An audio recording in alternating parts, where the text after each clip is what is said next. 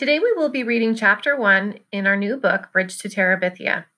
As we're reading, I want you to think about our new character, Jesse Aarons, and I also want you to be focused on paying attention to some of the figurative language used by our author. Chapter one Broom, broom, broom, berippity, berippity, berippity, berippity. Good. His dad had the pickup going. He could get up now.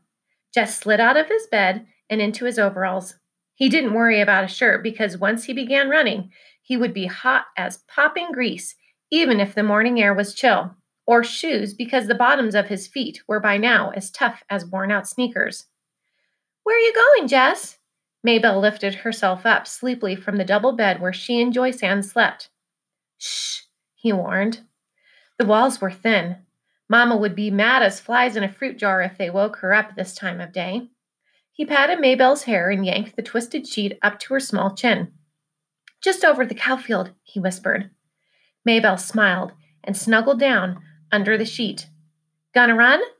Maybe. Of course he was going to run. He had gotten up early every day all summer to run. He figured if he worked at it, and Lord, had he worked, he could be the fastest runner in the fifth grade when school opened up.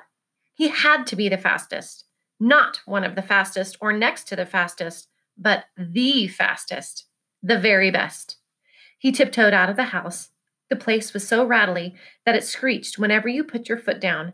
But Jess had found that if you tiptoed, it gave only a low moan, and he could usually get outdoors without making, waking Mama or Ellie or Brenda or Joyce Ann. Maybelle was another matter. She was going on seven and she worshipped him, which was okay sometimes.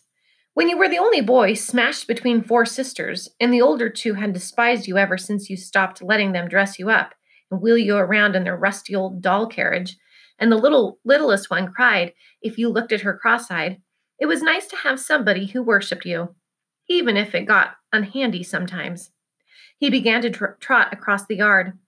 His breath was coming out in little puffs, cold for August, but it was early yet, by noontime, when his mom would have him out working, it would be hot enough. Miss Bessie stared at him sleepily as he climbed across the scrap heap, over the fence, and into the cow field. Moo, she said, looking for all the world like another Maybelle with her big brown droopy eyes. Hey, Miss Bessie, Jess said soothingly. Just go on back to sleep. Miss Bessie strolled over to a greenish patch. Most of the field was brown and dry, and yanked up a mouthful. That's that a girl. Just eat your breakfast. Don't pay any mind to me. He always started at the northwest corner of the field, crouched over like the runners he had seen on Wide World of Sports. Bang, he said, and took off flying around the cowfield. Miss Bessie strolled toward the center, still frowning him, following him with her droopy eyes, chewing slowly. She didn't look very smart, even for a cow, but she was plenty bright enough to get out of Jesse's Jess's way. His straw-colored hair flapped hard against his forehead, and his arms and legs flew out every which way. He had never learned to run properly, but he was long-legged for a 10-year-old, and no one had more grit than he. Lark Creek Elementary was short on everything, especially athletic equipment, so all the balls went to the upper grades at recess time after lunch. Even if a fifth grader started out the period with a ball, it was sure to be in the hands of a sixth or seventh grader before the hour was half over. The older boys always took the dry center of the upper field for their ball games, while the girls claimed the small top section for hopscotch and jump rope and hanging around talking. So the lower grade boys had started this running thing. They would all line up on the far side of the lower field where it was either muddy or deep, crusty ruts. Earl Watson, who was no good at running but had a big mouth, would yell, bang, and they'd race to a line that they'd toed across at the other end. One time last year, Jess had won. Not just the first heat, but the whole shebang. Only once. But it had put into his mouth a taste for winning. Ever since he'd been in first grade, he'd been that crazy little kid that draws all the time. But one day, April the 22nd, a drizzly Monday it had been, he ran ahead of them all, the red mud slushing up through the holes in the bottom of his sneakers. For the rest of that day and until after lunch on the next, he had been the fastest kid in the third, fourth, and fifth grades, and he only a fourth grader. On Tuesday, Wayne Pettis had won again as usual, but this year Wayne Pettis would be in the sixth grade. He'd play football until Christmas and baseball until June with the rest of the big guys. Anybody had a chance to be the fastest runner, and by Miss Bessie, this year it was going to be Jesse Oliver Aarons Jr. Jess pumped his arms harder and bent his head for the distant, fen- distant fence. He could hear the third grade boys screaming him on. They would follow him around like a country music star, and Maybelle would pop her buttons. Her brother was the fastest, the best. That ought to, to give the rest of the first grade something to chew their cuds on. Even his dad would be proud. Jess rounded the corner. He couldn't keep going quite so fast, but he continued running for a while. It would build him up.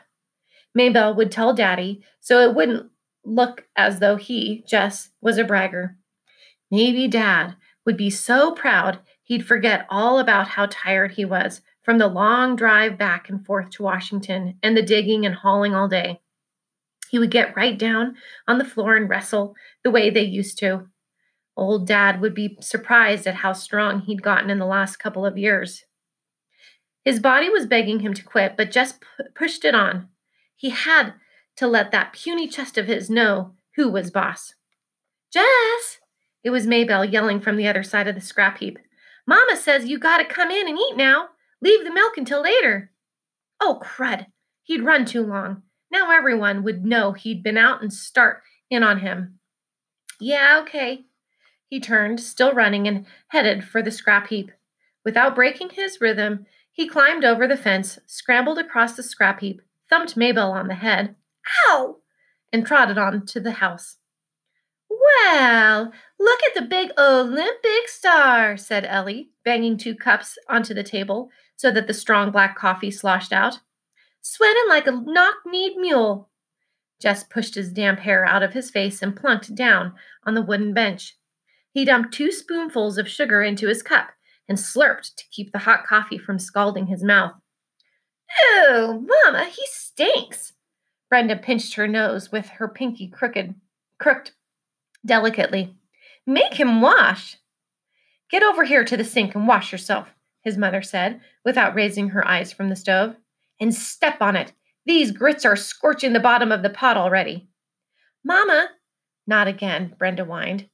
Lord, he was tired. There wasn't a muscle in his body that didn't ache. You heard what Mama said, Ellie yelled back at his back. I can't stand it, Mama, Brenda again and again. Make him get his smelly self off this bench. Jess put his cheek down on the bare wood of the tabletop. Jesse, his mother was looking now, and put on a shirt. Yes'm. Um. He dragged himself to the sink, the water he flipped on his face and up his arms prickled like ice. His hot skin crawled under the cold drops. Maybelle was standing in the kitchen door watching him. Get me a shirt, Maybelle. She looked as if her mouth was set to say no, but instead she said, You shouldn't ought to beat me on the in the head, and went off obediently to fetch his t-shirt. Good old Maybelle. Joyce Ann would have been screaming yet from that little tap. Four year olds were a pure pain.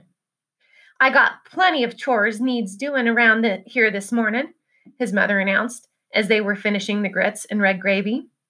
His mother was from Georgia and still cooked like it. Oh, Mama, Ellie and Brenda squawked in concert. Those girls could get out of work faster than grasshoppers could slip through your fingers. Mama, you promised me and Brenda we could go to Millsburg for shopping, school shopping. You ain't got no money for school shopping. Mama, we're going to look around. Lord, he wished Brenda would stop whining so. Christmas! You don't want us to have no fun at all. Any fun, Ellie corrected her primly. Oh, shut up.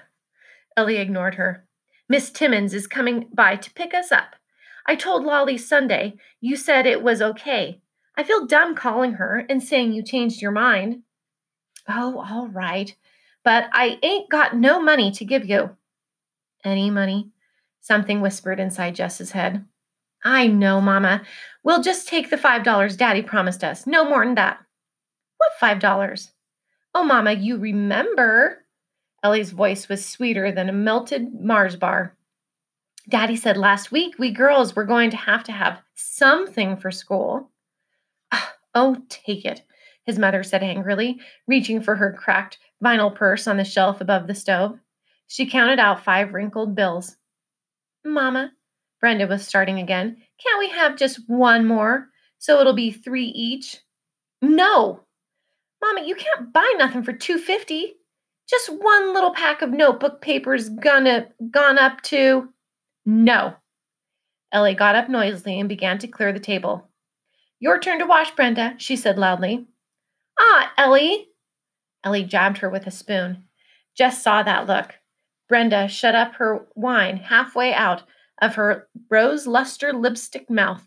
She wasn't as smart as Ellie, but even she knew not to push Mama too far, which left Jess to do the work as usual. Mama never sent the babies out to help, although he worked it right. If he worked it right, he could usually get Maybelle to do something. He put his head down on the table. The running had done him in this morning. Through his top ear came the sound of the T- old Buick. Wants oil, his dad would say, and the happy buzz of voices outside the screen door as Ellie and Brenda squashed in among the seven Timmonses. All right, Jesse, get your lazy self off that bench. Miss Bessie's bag is probably dragging ground by now, and you still got beans to pick. Lazy? He was the lazy one? He gave him his poor dead weight of a head one more one minute more on the tabletop. Jesse? Okay, Mama, I'm going. It was Maybelle who came to tell him in the bean patch that people were moving into the old Perkins place down on the next farm. Jess wiped his hair out of his eyes and squinted. Sure enough, a U-Haul was parked right by the door one of those big jointed ones. These people had a lot of junk, but they wouldn't last. The Perkins place was one of those ratty old country houses you moved into because you had no decent place to go and moved out of as quickly as you could. He thought later how peculiar it was that here was probably the biggest thing in his life, and he had shrugged it off as nothing. The flies were buzzing around his sweating face and shoulders. He dropped the beans into the bucket and swatted with both hands. Get me my shirt, Maybelle. The flies were more important than any U-Haul. Maybelle jogged to the other end, uh, to the end of the row and picked up his t-shirt from where it had been discarded earlier. She walked back, holding it with her two fingers way out in front of her. Ew, it stinks, she said, just as Brenda would have. Shut up, he said, and grabbed the shirt away from her.